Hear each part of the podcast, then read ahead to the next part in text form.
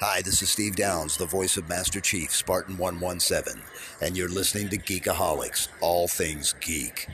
And finish the fight. Chief, out.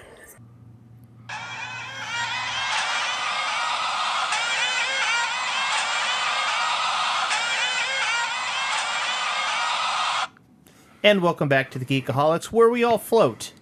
I am your host, Charlie. And I'm Alex. Keith um, is, I don't know, maybe going the way of the Andy. I'm not sure. It's uh, Hard to very say. difficult to get him nailed down for anything right now. Yeah. So Parenthood. uh, I, I call that no excuse. I have one that's younger, and I'm still managing to do it.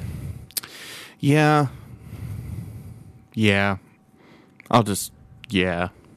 But this Yeah. is going to be a spoiler cast. I mean, I guess this can technically be a spoiler cast for it, the 2017 one, the one that just released like two days ago. Yeah. Um, so major spoilers ahead. yeah, Big And time. So I said, I guess it's still a spoiler cast because I'm going to assume the movie was different enough from the original miniseries and the book that there may be some sort of twist or turn that that they may not see coming. Well, I think it's more about like when I spoilers. It's we're only going to spoil it for people who don't know anything, like people who have never seen the, the original miniseries or even read the book. Like me. Yeah, that's going to spoil the main story. But if you've either read the book or seen the mini miniseries, or like myself, done both many, many, many, many times, there's not going to be new information here for you. But where there is something we are going to spoil, and that's certain visuals and scenes in the movie. So beware of that as well. So before we get too far into this, what are we drinking? It smells really good. We are drinking the Heritage Hills Beekeeper Blend honey flavored bourbon whiskey. Oh, that is about the best honey whiskey I think I've ever had. You're goddamn right. I am not a big fan Ooh. of honey whiskey, but this I'm not either. they get yeah no I I've tried American honey. I tried the Jim Beam honey. I've tried uh, oh, Jim Beam Jim Beam honey. I've tried several others. And right Um, now somebody's going, wait, it's Jim Beam and not Jim yeah, Beam. it actually is Beam. Um, and I was just not a fan. It tasted like cheap bourbon with sugar. Pretty much. This tastes like honey with bourbon in it. That, that's fair assessment. It's it's absolutely fantastic. Well, that is really good. It almost just kind of tastes like a hot toddy. Mm-hmm. That's really good. And that can be really. That could be one of those where I'd make the bottle disappear and not recognize Oh it. yeah, no. Yeah, I was I I'm not a big fan of bourbons. Uh, I do like whiskey. I've discovered that I like many different forms of whiskey. Um I will say that this I got this um Sorry about this. No, he's digging for something, Digging guys. for something. Uh well, anyway, it's uh apple cider flavored bourbon. It's called uh Serpent's Bite or some Viper Bite or some shit like that. It's got to do with a snake. Anyway, uh, it's terrible. it's just awful. Venom ass. Yeah, it it's it literally just tastes like apple ass. Um, it's supposed to be apple cider flavored, and it just comes across as apple ass. So um, I was not impressed. I'm glad I only bought a shooter of it uh, because I was originally going to buy. And that thing's just gonna try to kick your ass. No, I I barely, I barely nicked it, and it was I guess just balanced by like a Yeah. cunt hair. but it, it, it tasted like apple's ass, uh, so I definitely wouldn't recommend that. Apparently, the Crown Royal apple's really good. Oh, yeah, it is. I got that at the house. Um, but I'm, I like my Canadian whiskeys, Crown in particular. Uh, my Scotch, of course, is Glenmorangie. That's that's the one I prefer. Uh, Irish whiskey is Jameson, and this is probably going to be my bourbon go-to. Um, I'm just not a big fan of straight bourbon. I don't think I don't think you've had the right type of bourbon. that's also possible. Like I haven't had Maker's Mark yet. bourbon is very much one of those alcohols that the more you spend on it, you can taste the difference versus like like nine. It's not like vodka where the nine dollar one's going to taste about the same as the ninety dollar Rubbing alcohol, yeah. It's you know you can actually taste the difference. With vodka, you have to get into the stuff that's actually made out of potatoes. which is where vodka was what what it was originally distilled from was And I don't know. potatoes. I don't know how the Irish missed that. Uh, yeah, it's a Russian thing. Figure that out. But uh, um, it, when you get into the stuff that's actually made from potatoes, it's a totally different thing. Because I know I can't usually have vodka. 'cause It just gives me heartburn. Yeah. Well, I mean, this wouldn't be any better in that regard. It just tastes better. But enough about alcoholism. Yeah. So hold on. Uh, ooh, that was a good one. Yeah. But um, real quick before we jump into it, uh, I know you're redoing a playthrough of Witcher Three. Yeah. Uh, I've picked up Destiny 2, and I'm just about raid ready, even though I still got about four days left for the for first drop of the raid. Um, and some people go, "Ooh, what's raid ready?" Yeah, there's a certain power level you have to hit Yes. before you can go do the raids. Yes. No, I'm not going to play Destiny 2. I did play the first one. Um, I'm not going to play the second one because it requires PlayStation Plus. Plus, and as longtime listeners may know, I don't play well with others. So I don't play a lot of games online. Ah, you played Destiny with me. I did. I played it with you. Uh, everybody else that I played with was absolutely insufferable, and I hated it. um, but uh, that and with my job right now, I just don't have time to play a game like that. I mean, hell, I've probably put a grand total of four hours in on the PlayStation Four in the past week, which That's is pretty low for you. yeah, which is really low for me. Um, so yeah, my job keeps me pretty busy these days. I wouldn't have enough time. Anytime I jumped onto Destiny, like I'd be way behind because I just couldn't keep up. I don't have the time. What I would do is I would have a character that I don't that I would only play if I was playing with you. Ah, well, that way, it keeps them on the, same path. the point is, is I don't want to pay the twenty bucks every three months for PlayStation Plus if the only thing I'm going to do do with it is play Destiny. I mean, you get free games too. Yeah, but I don't want to play those. I want to play what isn't coming out until the beginning of the year. I don't even know what that is. uh, Dissidia uh, is coming out at the beginning of the year. Um, Battlefront 2 is coming out at the beginning of the year. Unless that game comes with free blowjobs, I ain't getting it. I'm getting it. I've seen the gameplay for it. Um, I've read about the single player campaign. It's supposed to be about eight hours long. Um, so I am getting it. I might get it when it's twenty dollars. I'm getting it in the blind hope that eventually I'll be able to play it with you. So I was burned so bad off the first EA Battlefront. Yeah, but see, that's the thing. Like, I've always maintained with our our particular group of friends that like I could put horseshit in a box and label it authentic Star Wars Bantha Poodoo, and like nine out of ten of our group of friends would buy it. Probably. I mean, when when I found out who was making Battlefront 2, when I found out it was Dice, I told everyone it's going to be shit. You're going to hate it and you're going to wish you hadn't bought it. Oh, no, no, no, no, no. It's Star Wars. I don't care, blah, blah, blah. Everybody said the exact thing that I said they would say after up they played it. It's shit and we got ripped off. I ended up playing it for about 25, 30 hours, but it got very Yeah. repetitive after about four or five. And in my humble opinion, that makes you a fucking masochist. The Oh. fact that you played that game for It makes me 35 hours. yeah, I played that game for 35 minutes. And I'm gonna get my best. I'm gonna get my money out of this hundred dollar fucking game. oh god. yeah. Anyway, Yeah, so that's just kind of what I've been doing. Oh shit, I didn't watch the new My Hero Academia that came out. Today. oh yeah.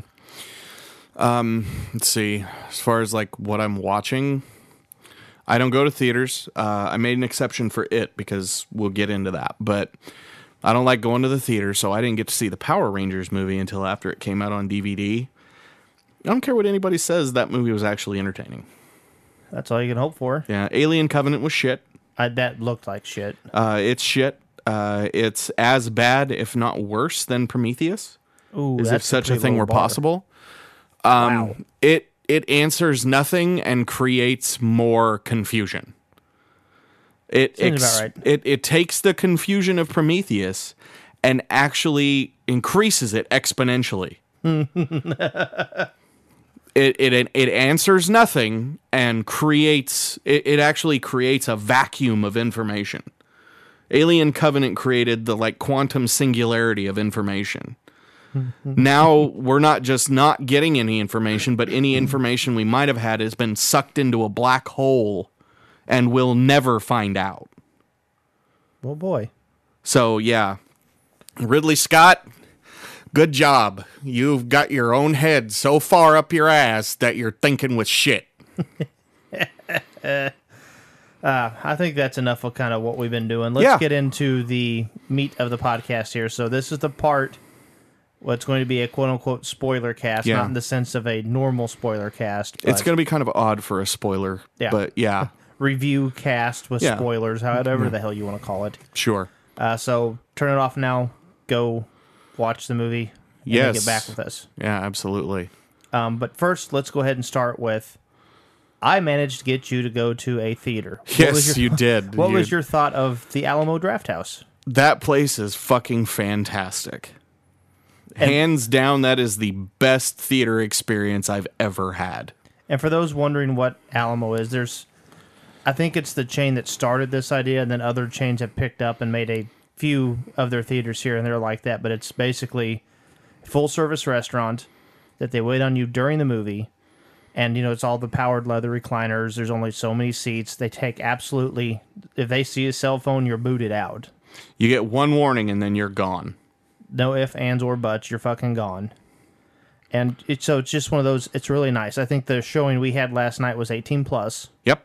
Uh, when I went to see Spider-Man: Homecoming, that was like the opening weekend or the weekend after they just opened, and I got into a 21 plus showing. So that Uh-huh. was really nice. Didn't have to worry about anything. I think I think the thing that impressed me the most and the thing that I was most pleased about is the fact that during the movie there wasn't a single sound coming from anyone in the audience except in, in inappropriate places. like a little gasp or a yeah, or like little gasp or a squeal or laughter during a funny line. You know, places you expect that.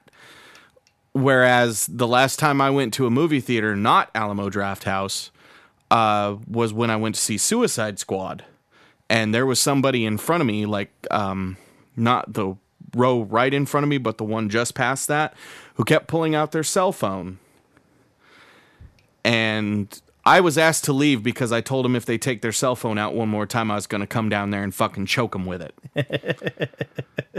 and they asked me to leave. I mean, you're being violent. yeah, I threatened them with violence, yeah, but if they hadn't been pulling out their cell phone, I wouldn't have had to. Uh, so that like turned me off to theaters And- completely. I think the reason why is because the Alamo Draft House is a few dollars more per ticket. Yes.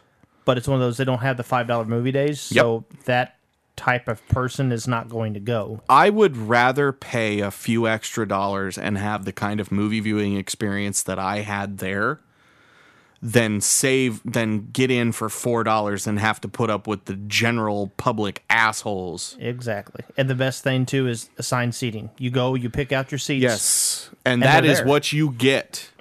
Nobody else gets your seat. You can't lose your seat.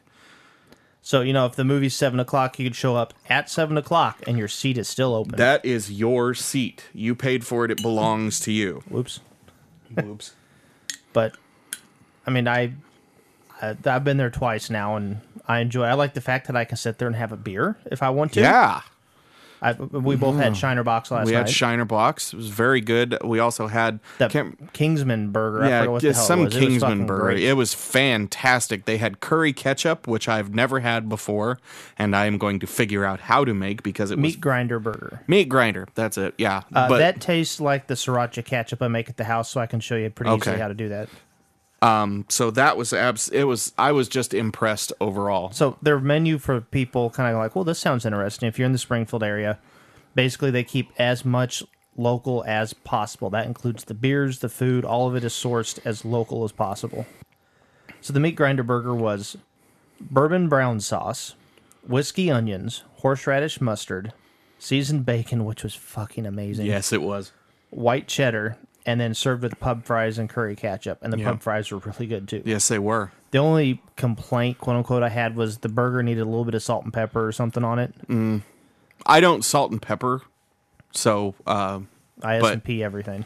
yeah, I I don't put salt and pepper on anything. If I season something, usually it's with garlic or sriracha or both.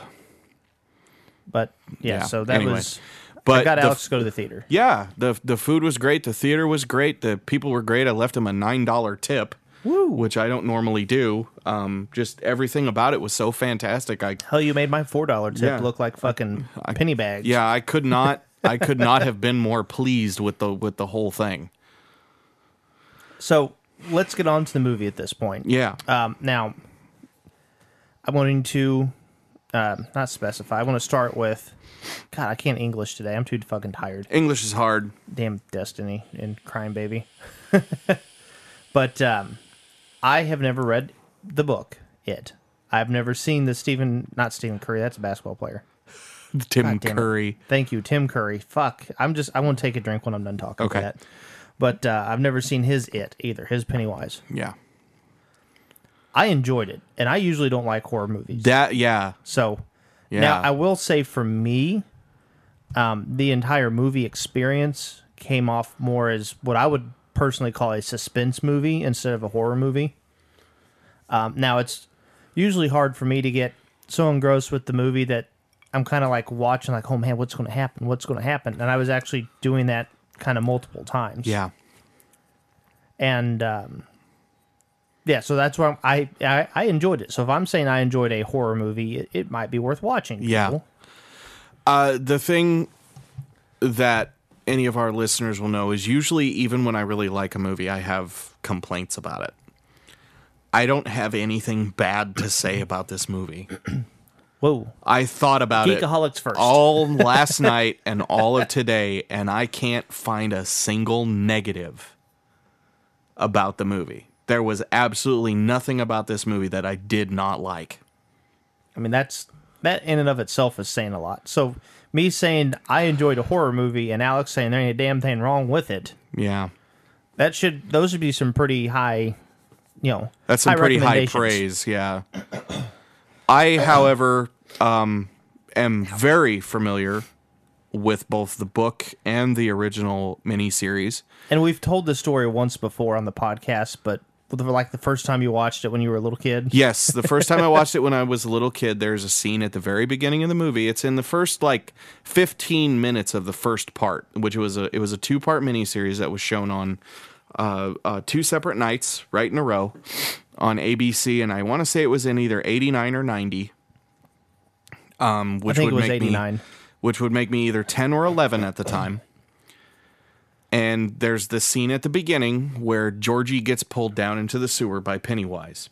And there's this scene where it's just him tilting his head to one side and he's got the yellow eyes and the razor sharp teeth and he's coming at the screen, you know, with his mouth open. And that scene scared so scared me so bad that I laid arrow straight in my bed for almost the entire night with the blanket pulled up directly under my chin and just sleeping like mummy still.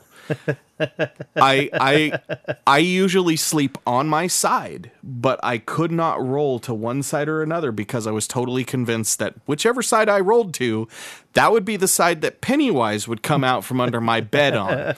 This is why younger Yeah. children shouldn't watch horror movies. Yeah. Um, I did not sleep at all that night. I woke up the next day to go to school, and uh, that's all anybody would talk about was was it. That's all anybody talked about for months was how terrifying that movie was. I had actually read the book. Um, parents, I don't recommend that you do this because I'm damaged people now. But uh, but I actually read the book uh, at like age twelve. Well, that's a little, Yeah. little young for a Stephen Yeah. King book. So uh, Most people are reading Harry Potter. I was like, yeah, fuck it, I'm reading. I'm it. reading it. um, so I'm familiar with both the original source material and the miniseries, and I've continued to watch the miniseries and read the book through all the years. So there's very little about it that I do not know. Now, I, I, like I said, I've never watched or read any of it, but just because of what it is, there are certain things that I know because it's, you know, it's pretty high up there in the pop culture Yes. territory. No, it's not as high as like Star Wars or Star Trek, but it's still pretty Yeah. popular. Pennywise is sort of the pinnacle for the creepy clown. Yeah, I mean he. He's the gold standard. yeah. Uh, now I do know the original was set in what fifty six, correct? 58. Fifty eight. Yeah, I think so it's they jumped it 1958 or 30 years, 59. Yeah. and they put it in the late 88. eighties, Yeah. which Perfect. perfect. Bravo! I love the fact you did that. Perfect. And I know why they did it too, Yeah. because the person watching it, you know, we're their target audience. Yes. we can remember that time period. Yes. we wouldn't give to, we wouldn't be as About engrossed with it with the late fifties. Yes. I mean, not to mention the fact that in the book, um, so you've got the kids in like 1958 or 59, and then uh, later it's like uh, 1987, 88, 89, 90, depending on if you're talking about the book or if you're talking about the miniseries. Um, so it was still appropriate when it came out in the 90s because the target audience would remember being a child back in the 50s because they'd be in their 40s. Yeah. Um, whereas for me, you know, I had no concept of the 50s then. But now, you know, I was a kid. I was that age back then when they were kids, so mm-hmm. this is like perfect nostalgia for me. I would I like I pointed at the screen a couple of times because at the movie theater they were showing Lethal Weapon and Yeah. and Batman. And Beetlejuice posters. yeah, and Beetlejuice posters and shit. And those were the kinds of things that I was Nightmare on Elm Street yeah. Five. Yeah, Nightmare on Elm Street 5. I was I was into those things at that age. But so, you would have you would have been the roughly the age of the main the main kids, and I would have been Yeah. Roughly the age of Georgie. Yeah. I'd, I'd have been about six at that time. So that was really cool that they moved it forward. Totally say- appropriate. I did not see an NES anywhere. Kind of wish they would have snuck one of them in somewhere. Yeah. Or, or a Commodore 64. Yeah, but that a lot of that has to do with like, you know, Licensing, I'm sure. licensing and, you know, making sure that uh, you know, people are paid Yeah. for stuff like that. Like, you know, I mean, I know why they didn't, but it yeah, would have been nice It would to have been cool. Yeah. see one just sitting back there like, that." ah. I mean, they talked about Street Fighter. Yeah. Not Street Fighter 2. Street Fighter. Street Fighter. And they actually showed it. Yeah. And and I'm like, how many people are going to recognize that game? Street Fighter, not many. Yeah, not many people are going to know Street Fighter. Like Street Fighter 2, tons of people. Yeah, one, everybody knows mm, Street Fighter 2. Very few people know uh, Street Fighter. Um, just interesting aside, uh, Street Fighter was only on one console that I'm aware of, uh, called the TurboGrafx 16, and it was called Fighting Street. Nice. So, yeah, not a lot of people knew about Street Fighter. So we start off, and I'm assuming the original miniseries starts off the same way with the one kid that's sick making the boat for the younger brother. But my whole yes thing, and no. That's not the opening scene, but yes. where he's well, yeah, I'm just kind of the opening 15, 20 minutes. But my whole thing is, I'm I'm kind of thinking because we get to the first reveal of Pennywise there, Yes. Oh my god. which was fucking brilliant. Yes. I'm sorry, I've never, like I said, I've never seen the original It. Tim Curry to me can't really be scary and creepy. The He's hilarious. Squ- not Squizgar, but whatever his name is. It's uh, the guy that plays Pennywise in this one. It's Skarsgård. Oh, Bill. Skarsgård. Yeah. He brought the creep factor. Oh my god, yes. He was he was varying between creepy, downright creepy, which I personally find hilarious because I'm morbid and twisted in the head. Um and downright terrifying. Like he pulled off both perfectly. Yeah, uh, he's done it so well. I think he typecast himself. He's never Uh-huh. gonna be able to get anything again. Yeah. At least not in clown white, but oh, everything about him. The eyes. I mean, like did you notice that constantly his eyes we're moving kind of on their were like moving off center? Mm-hmm. And, you know, the buck teeth. I thought at first, what's with the buck teeth? And then I noticed they're fucking razor sharp. yeah, So yeah, just everything about him. And I will say this: um, Tim Curry, Pennywise, nothing like he's described in the book. Absolutely nothing like he's described in the book. Bill Skarsgård, Pennywise, almost perfect. and so we get to the part you know where the boat goes into the the sewer, Uh huh. and the reveal is awesome. The kind of the working, like he's like the creepy child molester kind of Uh-huh. there in the sewer, working on getting the kid. And there's the old lady Yep. out on her porch. How did she not hear any of that? Okay. That it- that's that's a long conversation. Now, the way I kind of interpreted it is because because they're adults, they've they're quote unquote not scared of a lot of things. They don't re- they don't recognize what Pennywise is doing. Belief is part of it. Um it sort of casts it. yeah, okay. It sort of casts We're uh, not going to ding it. It- yeah. It's going to make upon Yeah. itself when we're not Yeah. even going to try to do it. uh, it sort of casts uh, a kind of a miasma over Derry, a sort of psychological miasma. They just don't see it. They don't notice it. and we we saw that reflected in that one yeah, scene. they know it's happening, but they don't know it's happening. Like, uh, it, it's oh, how can I? So he puts them all in the Tsukiyomi before he yeah, devours the kid. yeah. I mean, it, it really is. Uh, the adults they know that these terrible things are happening. These children are disappearing. They're getting murdered. But they're constantly making excuses and giving reasons why. Like in the mini series and in the book, um, the police don't really do anything about the child disappearances. They put in a curfew and they patrol in cars and stuff like that, but they're really not actively pursuing anything. And they're always saying things like, well, the kid's father took him, or maybe they ran away. And that's somewhat reflected in this Yeah. movie.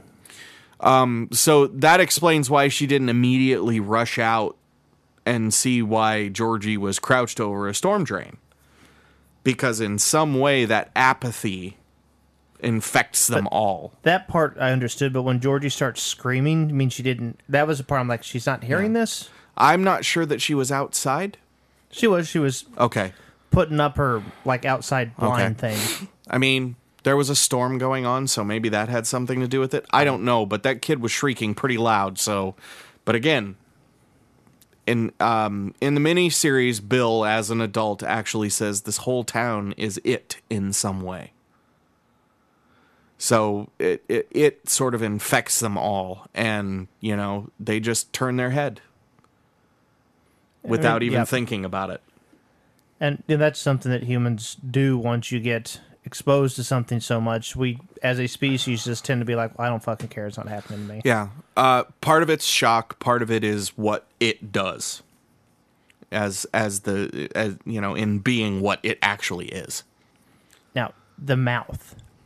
When, when you see Oh. him, like, just chomp the arm off. Oh, my eyebrows shot straight up because you know what? It's never explicitly said what Pennywise does to Georgie. Now, in the miniseries, they say it pulled one of Georgie's arms off, implying that Georgie was lying there with his arm gone. In the book, it's slightly more graphic about his arm being torn off, but they found Georgie. So I always got the impression that Pennywise just ripped his arm off and killed him. No. Apparently, in this one, they decided to give you the full Monty, and Pennywise straight bites his fucking arm off. up to his up to his elbow. Yeah, like literally just above between his elbow and shoulder. He literally just bites his goddamn arm off, and then Georgie's crawling away screaming, and then Pennywise reaches through the grate and drags him down into the sewer. It was that was a abs. It what it did not stick with me the way that the Tim Curry one did in terms of just like terrifying You're also imagery. thirty years older. Yes. if I had seen that as a kid, I probably Pissed would have wet my pants. because it was infinitely more terrifying. The way his eyes like went in different they turned yellow, which it didn't do that in the in the original miniseries. Pennywise's eyes are very, very bright blue when he's not being an evil monster with a, you know, head full of teeth. But one of the things that Georgie notices, and it says it in the book, the book is why are his eyes yellow? They had just been really bright blue. And right after that, Pennywise attacks him. So even that little subtle thing was something that the miniseries didn't do. And then his eyes like drifted in two separate directions like and chameleon then, eyes. Yeah, and then his mouth opens and it's just this maw filled with rows and rows and rows of like razor sharp teeth and he straight just jacks onto Georgie's bicep and rips his arm right off. Oh yeah. Just brutal. But So, I just yeah. uh yeah, I mean that was I mean that's a hell of a way to start a movie Yes. because it already sets the bar. Way right, here's high. your bar. Yeah. Uh, now, one thing I will say, and this is something I kind of mentioned afterwards, uh, and I know due to time constraints and everything, because it was two hours and fifteen minutes, Yeah. which you know, old, old, uh, old almost at old Chicago fucking pizza. I don't know why I haven't had them in like a year. Old Is that place Hollywood, even open? yeah, it is. Old Hollywood, you know, was common for a four or five hour movie, and you'd have an intermission. Modern Hollywood, it's you know ninety minutes if you're lucky. Yeah. So two hours and fifteen minutes. That's a long modern Hollywood movie. Yeah. Uh, so I know that there was going to be some stuff they had to condense and gloss over, Yes. and it. This might be my only quote unquote complaint about the movie. The bully seemed almost completely just glossed over. Like he was meant to have a bigger part, and they just kind of had to. They had to chop it down. They had to severely neuter it just to fit it in there. which I completely understand. Uh, Henry Bowers is the name of the bully, and Henry Bowers is a huge part of the losers' lives, and in some way, he's almost an extension of it. See, and that was going to be my my question for you is the way I kind of viewed him is Pennywise was essentially using him to distribute extra terror. Yes, the idea was is that okay? Oh God, it's Go ahead, it's a spoiler it's cast. oh so- god it's so deep though okay so it all right let's get a few things out of the way right now if you've never read the book and you've seen the miniseries one of the most common things that i hear about people saying in the miniseries is it's a goddamn spider at the end of the miniseries when it is revealed it's a fucking spider or a spider like organism it's not a fucking spider. It's whatever it wants to be. Think Gozer the Destructor. That's the best approximation I can give you. Think Gozer the Destructor. It's whatever it wants to be. and then it just it defaults to the clown It because a lot of defaults people are to the clown because people, if ideally, okay, ideally, um, there are parts in the book where you're actually subjected to it thinking. So you get to understand a little bit from its perspective. Um, it uses the clown as a default when it can't nail down a specific fear. Because what child doesn't love a clown? Or what child isn't terrified of a clown already? The clown is its default. I mean, it's a good default. Yes.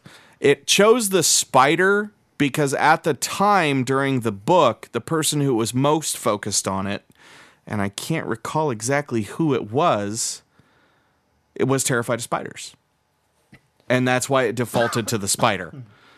Um it's whatever it wants to be. It can be anything and it is basically nothing it's the antithesis of life. It's the antithesis of existence. It's supposed, um, it's theorized, I should say, that it is actually a function of creation. It's um, uh, the opposite of existence. I don't know what that is. it's- or, like the void is what I would think that is. yeah, but it's basically like just the hmm. empty outside where there's nothing. It's a personification of that. So it is formless, ethereal, and doesn't necessarily exist along the same lines as we understand existence. it's from the space between spaces. That's not even wrong. Fuck, I hate that line. Yeah, but the, even that's not wrong. It's it's really just theorized as to what it actually is. well, But- it's it's just the counterbalance. Yes, it's it's the opposite of life. Um, it's entropy. That's the word I was looking for. it is basically entropy. It's the opposite of m- motion and life and light and everything. It's the exact opposite. Um, but it's also hungry. It needs to feed. So it finds its way to Earth somehow. Don't ask for an explanation because I do not have one. I invite you to tweet to Stephen King and ask, What the fuck is it? And see if he can tell you because I don't even know. Um, I'm not even sure he really knows. Yeah, he'll probably Besides, tell it's the glue that glues all of his stories together. if I was him, I would just be a dick and I'd be like, It's whatever it wants to be. Um, Man, So that's what basically it is. It realizes that these kids, these seven kids together, have somehow tapped into its opposite. They're actually very powerful when they're all together, which they touch on in the movie. Mm-hmm. Together, we heard it because together their belief makes them strong and they can oppose it. It then basically deputizes Henry Bowers to try to take him out to get them off its back. That was his basic function. He started out as just a bully. And then through the the story, he became worse and worse and worse and worse, eventually culminating in what we see in the movie when he kills his dad and then he goes into the sewers after the losers club to kill them.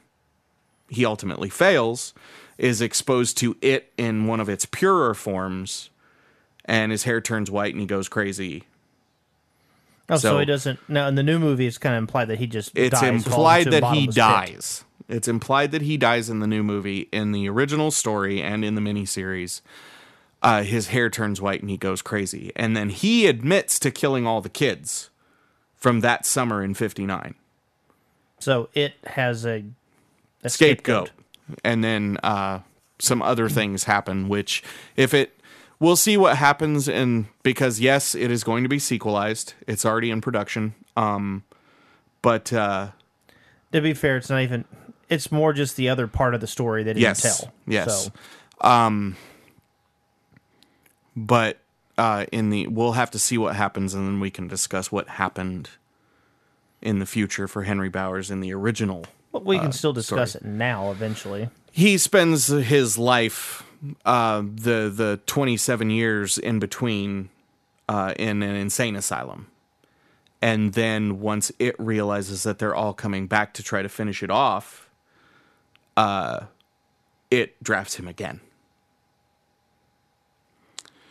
so he plays a huge part in the book um, stephen king has a real penchant for the bully uh, most of his stories have the bully in them. So uh, that's that's Henry Bowers in a nutshell. He's basically just it's so I was right. He he is supposed to have a bigger, much role. bigger role, kind of much bigger It. role. Yeah, he was he was only a slight annoyance to the Losers Club in the 2017 movie. He was a much bigger deal in the book and in the miniseries. So let's we we're already talking. We were already talking about Pennywise or it Yeah. a little bit. What did you think of his costume for the movie? It was like pure stark white. Yep. You know, had the, Or the silver. makeup and all that. What did you, you know, what did I loved think it. about that? I loved his look. Uh, he's described as a mix between he he makes people think of Claire uh, Clarabelle or Bozo in terms of what he looks like as a clown, Yeah, I mean, yeah, he's kind and of he bozo-ish. that's what they went for. In in this version is making him look like a cross between those two, which he really is. Um, he's okay. So again, I'm a little morbid. He's both endearing and terrifying to me. Like if if, if that clown is so creepy that I would, aw, Oh, look at you! yeah, you're fucking great, man. If I saw that clown in real life, um, and he also manages to pull off the absolutely terrifying with just like simple facial expressions. You know, even his smile is like. "Ugh." Or the fact that when he was talking, he was actually drooling the whole time too. Did you notice Oh that? Oh yes, that was one thing I wanted to point out in the Georgie scene. That when he was talking to Georgie, as he became more and more excited, he started to drool. Yeah, and drool more. And Georgie noticed it at one point. Yes. It was like, what in the hell? Yes, uh, no, I thought that was absolutely fantastic. Just a nice little touch. That you know, if you if you understood what it was all about, you would be like, oh yeah, yeah, he's savoring the meal to come and he's mm-hmm. drooling at it. Yeah, no, I thought that was brilliant. Just a tiny little thing, but so brilliant. Yeah, the costume I thought was great. The look of him, the buck teeth. Like I said at first, I was like, "What's with the buck teeth?" And then I noticed they're fucking razors. Mm-hmm. So I'm like, "Okay, totally, totally buy it. That's perfect." Because he's again, he's both creepy, endearing, and terrifying, which is what a clown encompasses. If you take all reactions to a clown, Yeah. you either love them, find them creepy, or absolutely terrifying. And he pulls off that that whole The mystique, gambit. the whole gamut. He runs the whole gamut just so well. So I guess. Oh fuck! I lost what I was going to ask. Hold on. I'm I'm really tired because I know the listeners probably don't really care, but I had like a. I've had fucked up allergies real bad for the last couple days, and my throat was all Allergies have been awful. and- Mine have been awful all day today. If you haven't noticed, I'm a little nasally and sniffly so I haven't really been sleeping. so my my brain's kind of getting to that point where it's like, mm, yeah, we could word or we could just zonk out. But um, fucking hell, I'll think of it again eventually. So, I guess my next point is what it is portraying to the kids, like their fears, like the leper, or um, I'm trying to think of like Georgie when the other when Bill sees Georgie. Well, I guess never mind. That's a bad. That's a bad one. But like the ones where he's basically projecting the image while he's trying to like kill something else or one of the other kids. Uh huh. Are those real? Like Are they physically there? Is that what yeah, you like mean? could they just push through them if they wanted to? no. No, it's an actual physical presence. Okay. Because there was a line where he hinted where they said it's you know it's all make believe it's not real. Is it? Is it really Bill or Bob? or No, Billy. Yeah. So I was Um, like, well, no, is it's is it? real. It's real. The danger is real. It has a physical form and mass. And you know, if it if it takes the shape of something that has natural weapons like a bear or something like that, the result of being attacked would be the result of being attacked by a bear. So I was thinking, you know, like when I can't remember his name, the medication kid was walking. There was the leper. Eddie.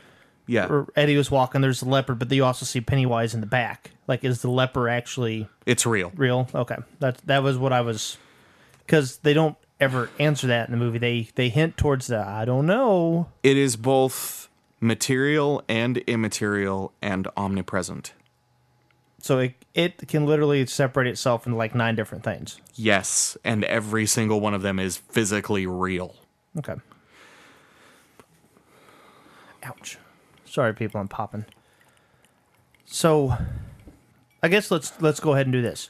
What's the big differences? Because there's got to be some differences.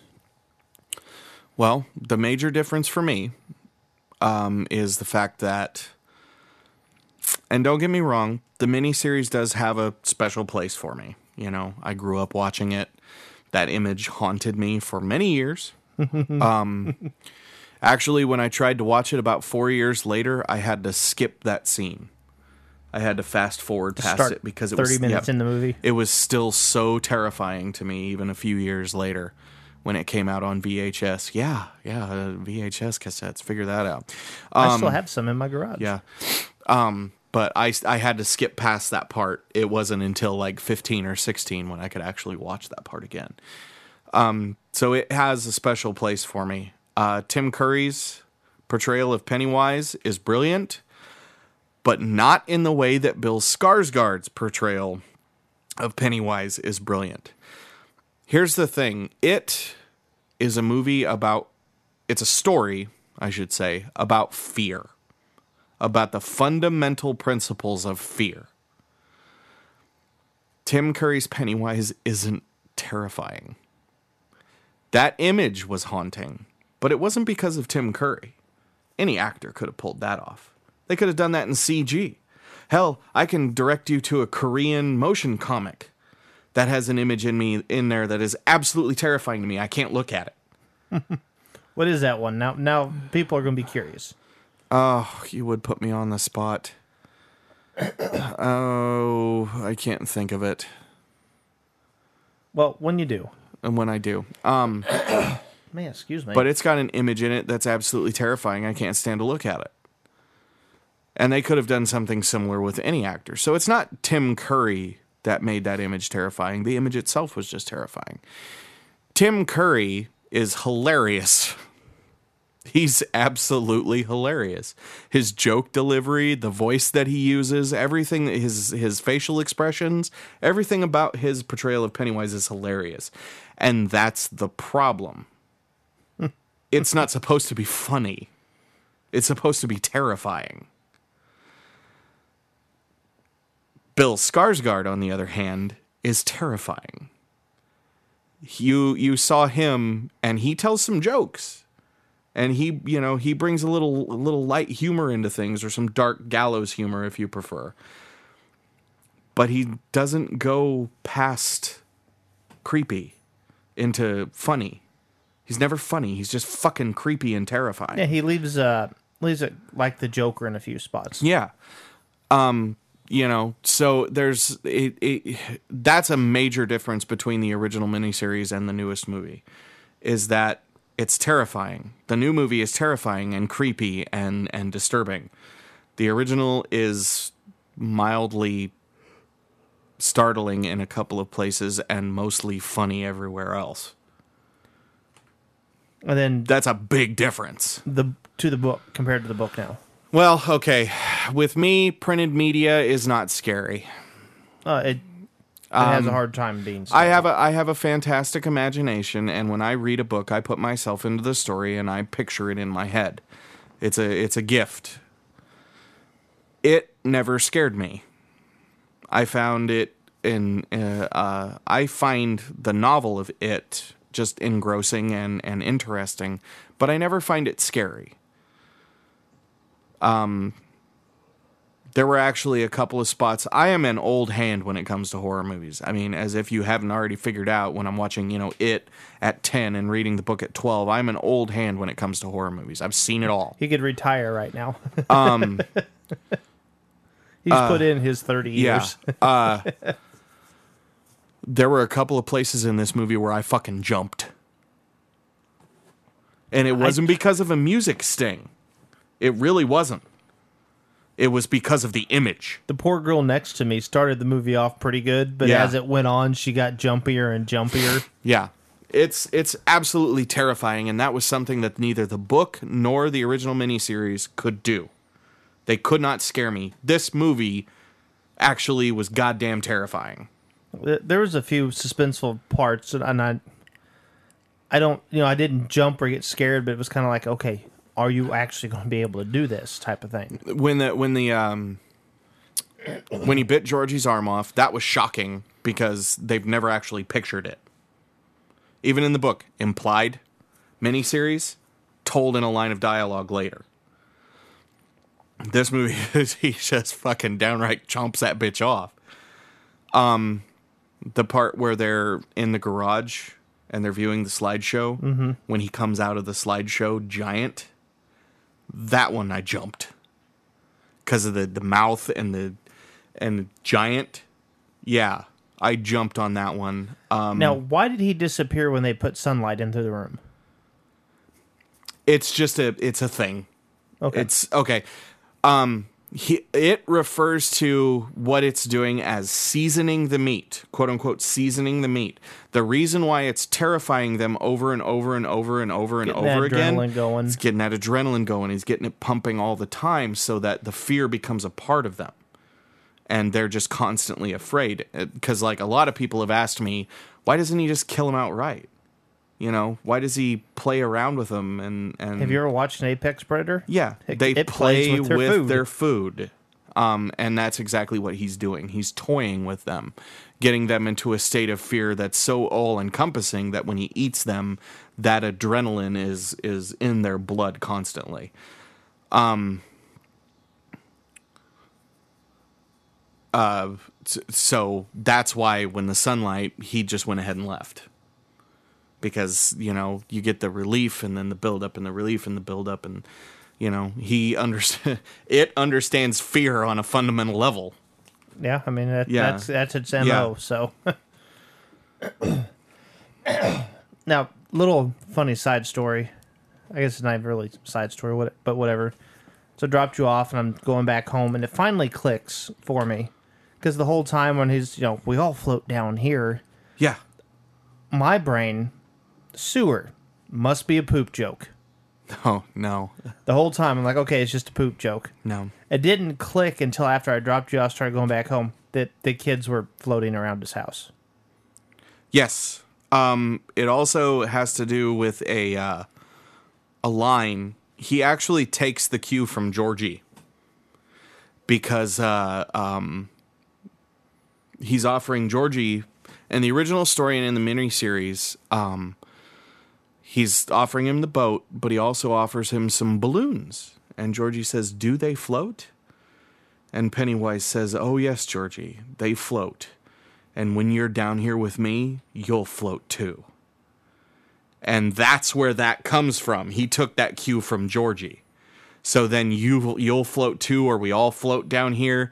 That came from Georgie, his interaction with Georgie.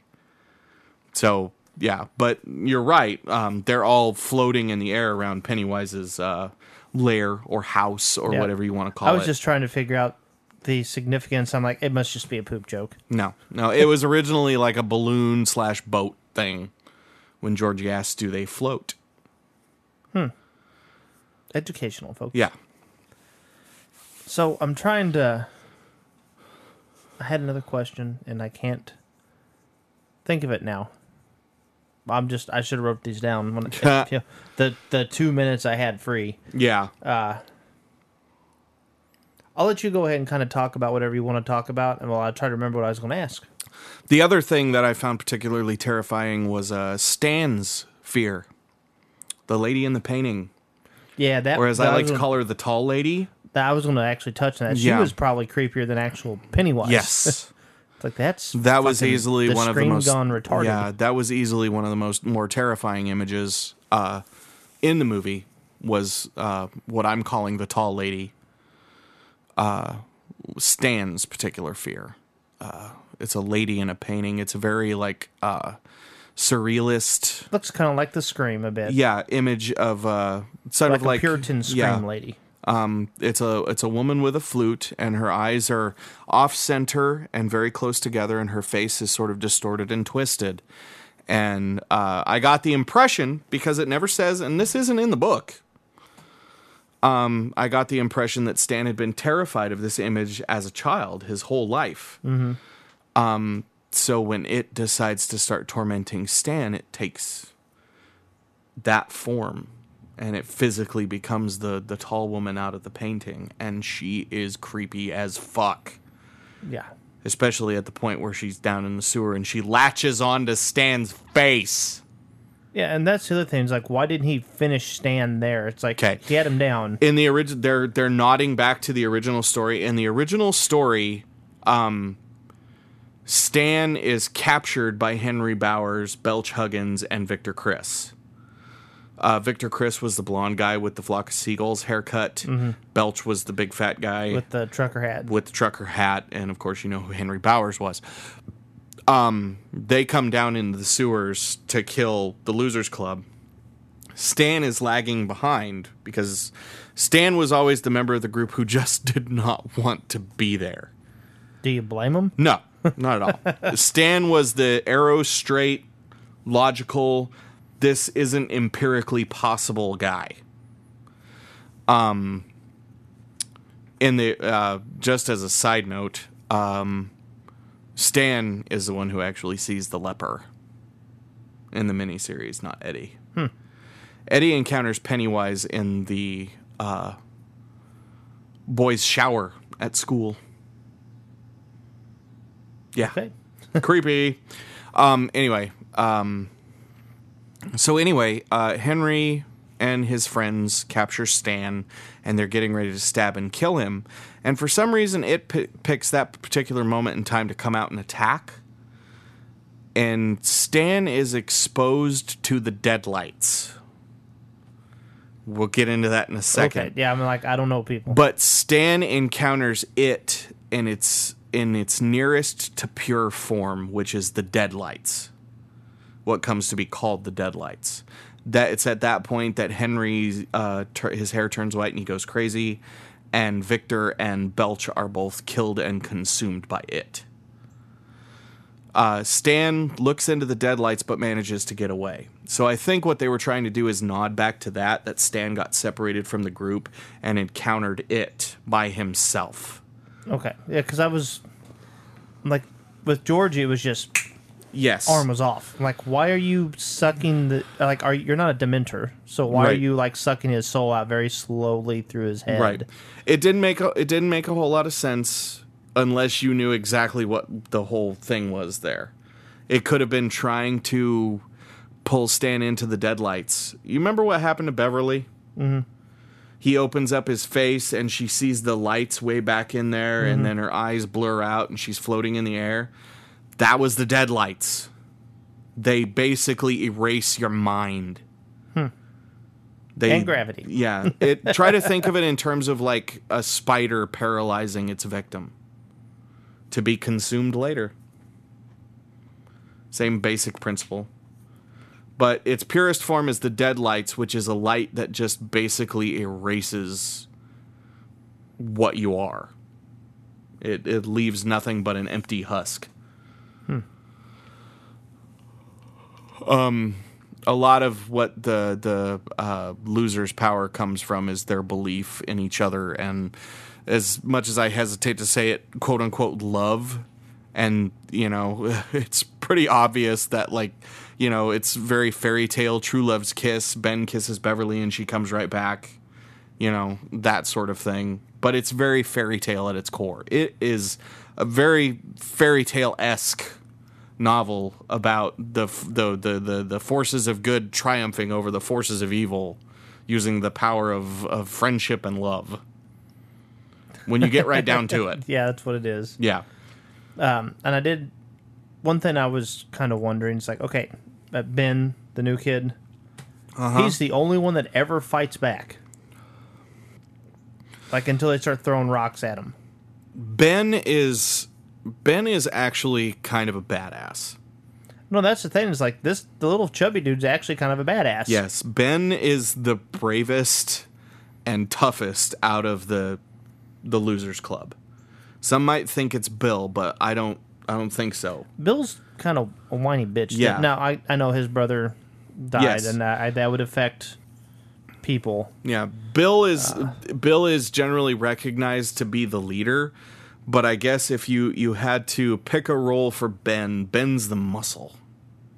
Yeah, I can see that. Yeah, Ben's Ben's the tough guy who doesn't let people push him around, push the group around for very long. But you know he got that H cut in and just kicks him in the fucking junk and Yep. rolls down the hill. Yep. He was one of the first to really take a stand against Henry Bowers and during the rock fight, uh, it didn't come up um, Originally, it was 90. 1990. 1990. Okay. Um, Because I think the one kid is in Stranger Things. Yep.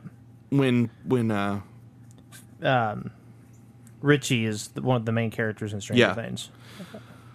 Um, that's another thing I wanted to point out. I'm not a fan of child actors. I think they're terrible. These kids didn't do a bad job. These kids did fucking fantastic. Never once did I say, "Ah, fuck this kid." It's working. Yeah. Now, never yeah, never once did I say fuck this kid. Not once, not for any of them. They were all fantastic. Um that was my biggest fear going in. Is that oh god. A bunch of fucking tweenies. They're the main characters of this movie. I'm going to get about 30 minutes in and want to kill myself. Never happened. Um, but as I was saying during the rock fight, um, they just throw rocks in the 2017 movie. In the book and in the original series, it's a lot more involved than that. And Beverly gets hit in the arm by a rock, and Ben just fucking snaps and goes and attacks Henry Bowers physically. Like he runs over there, tackles him, and starts punching him. Should just let him finish him off. Yeah. Um, so you know, Ben is definitely the the the tough guy, the muscle of the group, and they played it straight. You know, um, Beverly and Bill sort of had a thing for each other as children. It does carry over a little bit into an into adulthood, um, but Beverly, in some small way, always loved Ben too. So they played it straight. So you're going to think to yourself, oh man, this little chubby fat kid does everything for her and she goes for the good looking scrawny kid. Yeah, for now. Well, and you know, he's also the new kid, so she hasn't really known him. Yeah, and they At all. establish, you know, that Ben and Bever or um, Bill and Beverly have known each other for a long time, and that um, So was Bill? Bill. Does he have a stutter in the book in the Yes, and original? it's mi- okay. it's significantly worse in the book and in the miniseries. Like it's very subtle because the first- happens occasionally, but no, he he he he the the the the st- st- stutters c- c- c- constantly through through through through through the bu- bu- bu- bu- bu- book. Wow, that's that's almost too much. It- but it's that bad. Oof. Um, But I was the- watching it, you know, never reading or seeing it originally, and the first time he stuttered, I'm like, wait, did he just stutter? And they left Yeah. that in there. very Then subtle. he started stuttering again. I'm like, okay, he, his character must. Yes, Bill has a pronounced stutter that gro- had grown exponentially worse after Georgie's death.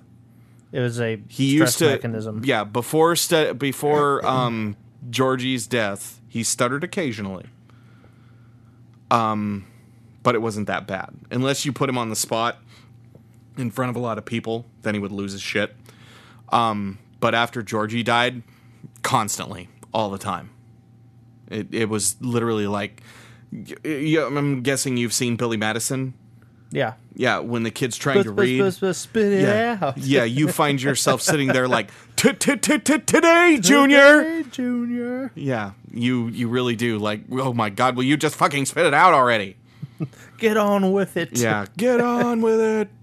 So yeah, it's really bad in the book. Um, still pretty bad in the uh, the miniseries. Not as pronounced in the And a stutter is not newest a movie.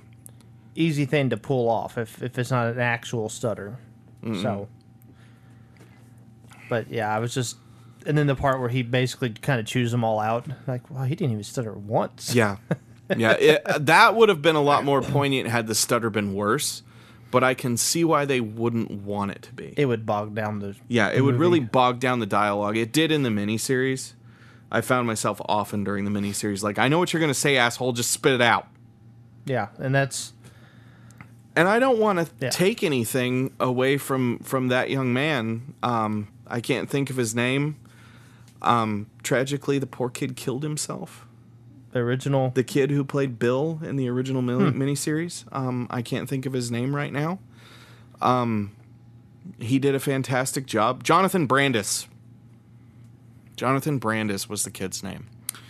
Uh, he did some other things too, but uh, he killed himself in his teenage years. So very sad. But I did find myself many times during the miniseries just wanting to be like, "T- t- t- t- "Today, Junior." Um, but yeah, not as pronounced in the newest movie. Um, not that I miss it. So, no, it's it's a yeah. it's a good thing. It sounds like yeah. So now, I think everyone, because of this new movie and the way that the media has jumped all over, uh, we all know about the sex scene to get out Oh at the end. I'm, and I'm not want to talk about that. I want to talk about something else because you had said that there's way worse stuff in the book Yes. than just that sex scene. Uh, how so about it's heavily implied that uh, Bev's dad was a molester of her. yes? Um, in the book and in the miniseries, he's physically abusive. It's Someone never implicit. Yeah, it's never implicitly uh, uh, implied that he is sexually molesting her. Although at some point in the book, it does become apparent that he wants to, Okay. but never does. In this, it's downright obvious. Yeah, it's a little creepy. Like her, Yeah. her dad was just about as creepy as uh, Pennywise. Pennywise. and um, it's implied in the novel um, that it was a guise of Pennywise in some form or another that told Beverly's dad, who his name's Alvin, Alvin Marsh, that told Mr. Marsh that Beverly had been running around. What? South Park. Randy Marsh. Oh, yeah. It took me a minute. Um, but told uh, Beverly's dad that she had been running around with the Losers Club all summer. Hmm. It's it's heavily implied because Beverly's like, "Who told you this, Daddy?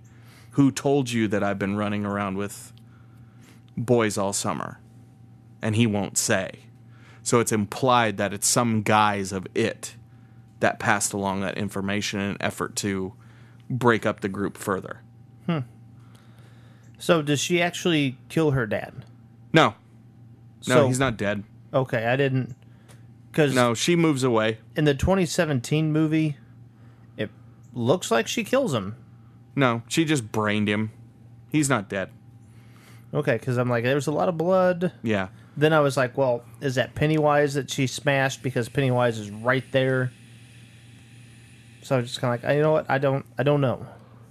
It's never really said that I can recall exactly how Beverly dealt with the fallout after that.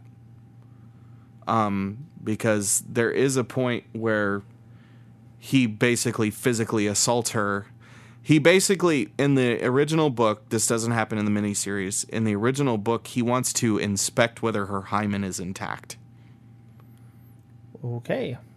Um and she won't let him and a fight ensues and she escapes the house but it's never really said what happened after that how she got away from there um in the 2017 movie she moves to uh, portland Port, I think she said yeah Portland. the uh, to an aunt's house and that's how she got away um i mean during the 80s child abuse when mentioned would have been dealt with by the police pretty you know handily um in the 50s when the story originally took place nobody would have paid it any No. mind So unless like, the well, child kid was must dead have been doing something Yeah. wrong.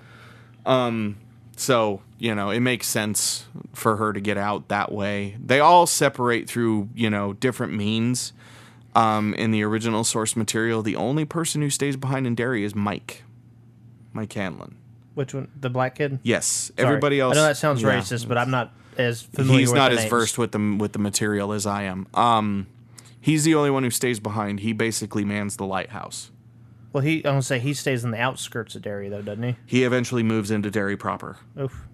Didn't work out well for his parents. Well, no, it didn't. Um, which is kind of weird because in the original story, Mike's parents are both alive, and are probably the best parents Hmm. for all the kids in the book. The way I It doesn't really talk about Stan's parents. It doesn't really mention Richie's parents. Eddie's mother is almost spot on. She's a giant fat lady who's overprotective of her son because her husband left her and she's so absolutely terrified of Eddie leaving her that he pre- she pretends he's sick to exert control.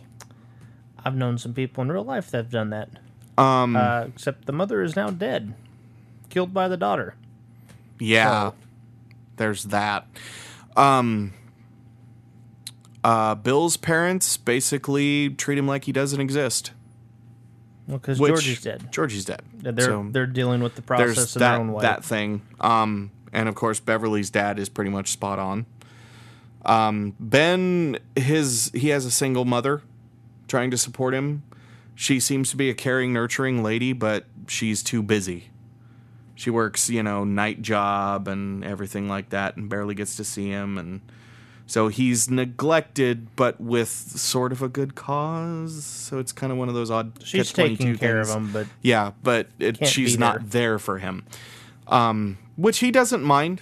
He understands. he seems like a smart kid. he's so a it seems like he would Ben is a it. super smart kid. Um, in adulthood, he becomes like an eminent um, architect, and he works on like like a, some broadcasting tower for um, the um, BBC. Like he builds their central tower and, and all kinds of stuff. Like he's an eminent uh, um, architect. So very smart kid. So what is? Well, I guess you said Mike's the only one that stays back to Yeah. do that. So they all. Eventually, it sounds like in the book they all come Back. back 27 years later. Yes. Just now, do they know that kids are missing, or do they come back just to Mike make sure? does. They okay. Huge spoiler. Huge spoiler right now. Um, this isn't even in the movie we just watched. This is information outside of that. Um, we'll let you know when I'm done talking about this Hey, spoiler. we didn't specify what we Yeah. were spoiling. They forget when they leave. That doesn't surprise me. Mike is the only one who remembers. And when he calls them, they start to remember again. And the killings start up 27 years later. So it was it wasn't dead. I mean, we saw him basically run away so he couldn't get killed. Yes. Uh, he also like pretends to be dead in the original novel and the miniseries. He pretends to be dead to escape because he's badly, badly wounded. Um, so he pretends to escape, or pretends to be dead so he can escape. And uh, his feeding cycle's interrupted, and he wakes up 27 years later and starts again. And Mike calls in the Losers Club who all promptly started to forget as soon as they left town. That that makes sense because it would almost seem like it would be its way of protecting itself is to force them to forget it if they leave. Like you left my zone of influence, you're Yes. gonna forget it. Yep. So So does Mike have an outhouse when he when he moves into town? Because I wouldn't have fucking sewer. no, um, he works at uh, the library, the Derry library, and he's not worried about it because Ben has already established that it only works in twenty-seven year cycles. So he knows he's got twenty-seven years where it's not going to do anything. Then I go on a years long vacation. Yeah. And after 27 years when the killings start up again, he knows then that it's it's not dead and that's when he makes the phone calls. so does I? I'm assuming it knows that they all left, but does he not remember that Mike stayed? Or He knows that Mike stayed, um, but his power over adults is limited because adults don't believe. yeah, Mike believes, um, but you know, he's not. It isn't as afraid of them as adults as it was when they were children, because the belief of children is much stronger than the belief of adults, even if they know the thing is real. You know, the belief of a child is much stronger. So it doesn't see Mike alone as a threat. but just would almost to me it would almost seem like well I'll just go kill him first. That way it's Yeah, and you know, and in in in a in a logic in a logical universe, that would be like my first step. you pick him off. In a story universe, you've got to move the story along, and if Mike suddenly gets killed, nothing happens. It just continues to feed for the rest of the year, and then it goes to sleep for twenty seven years, and it does it again and again and Or again and again Mike's at it. death You know, brings back the loser club. but they don't remember. but they would come back for his funeral, and then they would Why would they come back for his funeral? They don't remember. they don't remember him. No, Oh, okay. I thought they don't even remember each other. the way that I assumed, the way that I was understanding is they just forgot about the events. No, but they, forgot everything. Um, Bill forgets about Georgie. Hmm. Okay, then. He remembers that he had a brother that died, but he doesn't remember how or why. He just remembers he had a brother that died. Okay, then I misinterpreted that. Yeah, no, When they said they for- forget When you said they everything. forget, They remember they grew up in Derry, but they don't remember their friends. They don't remember each other. They don't remember specific circumstances. They don't remember it at all. So they don't remember one another at all. Okay. See, the way I understand, I They could see each was- other in the street and they would not recognize one another. Then I missed the way that Yeah. it was originally said. I thought they just forgot about the the situation of it. No, they forget. remembered, you know, everybody else. They forget everything. Um, was there anything else in particular you were wanting to talk about? No, just that visually it's fantastic. I mean, even at the end with that like over the over the top like clown dancing scene, the fact that his face remained still with that disgusted expression while his body was was going through the motions of this like over the top dance. Ah, oh, that's just creepy as shit Um, when he comes out all huge, when his mouth opens and it's just row after row of of little tiny razor sharp teeth. Just yeah. Oh, and I enjoyed the fridge where he like collapsed out yes, of the fridge and was putting and his was all twisted up and everything. Yes. Or when he's Georgie and then he reinflates himself back to normal size and yeah, just all those little things like that were just so well done. Yeah, I I couldn't have been more impressed. I went into the movie with zero expectations because I'm like I don't want to get my hopes up. I didn't read any reviews, any information, anything at all. I saw images of Pennywise and I thought he looked great. Um, but I really didn't want to have an opinion of any kind when I walked in. And even if I had walked in excited, I would not have felt let down. It was just that good. And you even wore a Pennywise shirt. Yes, yes. Um, like you know, uh, Pennywise was you know, like I said, he was kind of a defining childhood horror icon for me. And I didn't have any Pennywise shirt, so I wore my Killer, Killer Clowns, Clowns from Outer Space, like it which fits. is so appropriate because it's like implied at first that Pennywise is an alien. yeah, so you know, he, he lands on Earth and starts eating people, which is exactly what the killer clowns from outer space do. They Yep. land on Earth and start eating people. So it's, yeah, no, it, the irony is not lost on me. It's it's a perfect, I spent 15 minutes trying to remember what drawer I put that shirt in.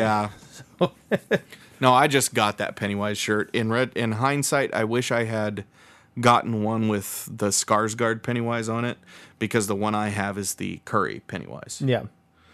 Um, So I'm gonna be on the hunt for a Skarsgård Pennywise. Oh, I'm sure they'll have it like Hot Topic or Yeah. something here within the month. Yeah.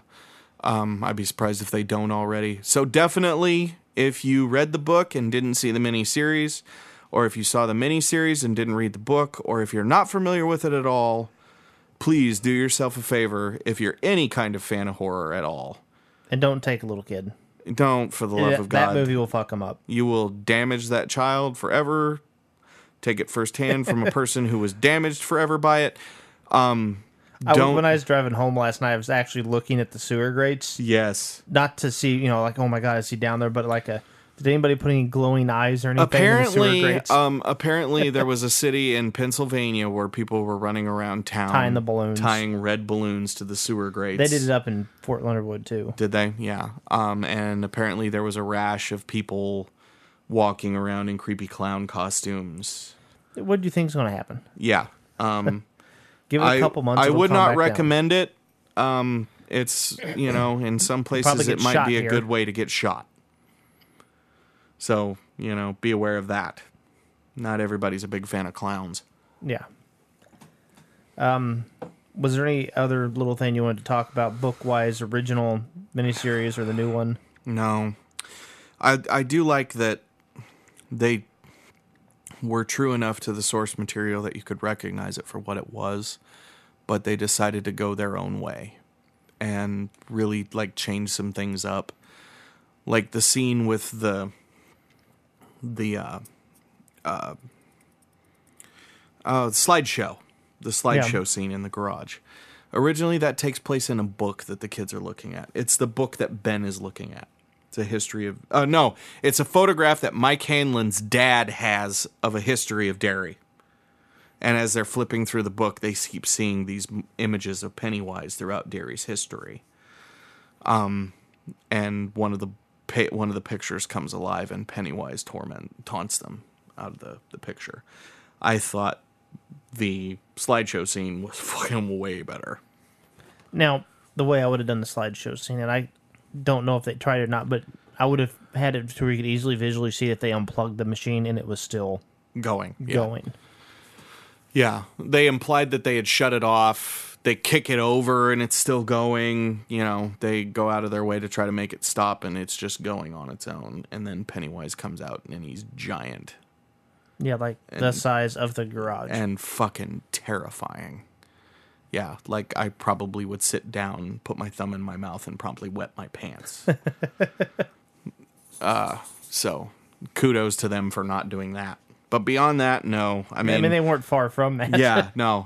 I can't recommend that you go see this movie enough. It's absolutely fantastic. Yeah, and I don't. I will buy this one on DVD, and I think this will probably be my first quote unquote horror movie on DVD because I don't think Predator is a horror movie. No, I don't. I don't call that a horror movie. no. Um, those mean, are all action. You can see my movie library up there, there are damn few horror movies up there. Yeah. I'm really picky. like I don't have the Halloweens. I don't have the Nightmare on Elm Streets. Those the- are just the slasher films. They're not scary. Yeah, I don't have any of those. Like The Conjuring might be the closest thing to a And I quote, hated unquote, that. horror movie, And I hated it. but I don't call that a horror movie. I call that a suspense movie. Yeah, I hated that. That's that I can't stand um paranormal horror movies. I think they're terrible. Ghosts, demons, all that shit. I don't find them terrifying. Read the stuff about those two, that Bob and Lorraine. they're interesting whatever, people, and the things that they've inter- they've they've encountered are interesting. But I'm I don't believe in the paranormal, so I don't find paranormal movies, you know, where ghosts or demons are the primary antagonists to be terrifying. It is only terrifying on a visual level. It's not terrifying on a fundamental level. Like I'm not terrified of clowns. I'd never be terrified of clowns. It's just a No. guy in a in a costume you know um but you know visually you know if i saw somebody coming at me in that pennywise costume who looked like that you know i'd probably pull out my bitch be good just in case but you know uh you know i wouldn't find that terrifying but it manages to be terrifying on a more like fundamental visual level There's your Vision Con costume, the Pennywise. you know how many people are going to be dressed up as clowns Yeah, just but if you actually do himself. the new Pennywise, it'll be different. Because Yeah. it'll be harder to do. much harder like finding that whole outfit i guess i could put it together but you know whatever but no that's about all i have to say just for the love of god do yourself a favor and go see it Yeah, and um, if you have any sort of recommendations that you want to hear, um, let us know. I, you know, we'll just yeah, just let us know if there's something you want to hear, if there's something you want us to even revisit and see if we've changed our opinions on it. oh sure At this point, though, I do believe we can quit anytime we want. but where's the fun in that Good night, everyone. And that does it for another episode of The Geekaholics! What crazy shenanigans will our hosts get into next? Join us on the next fun filled episode to find out! Same geek time, same geek channel.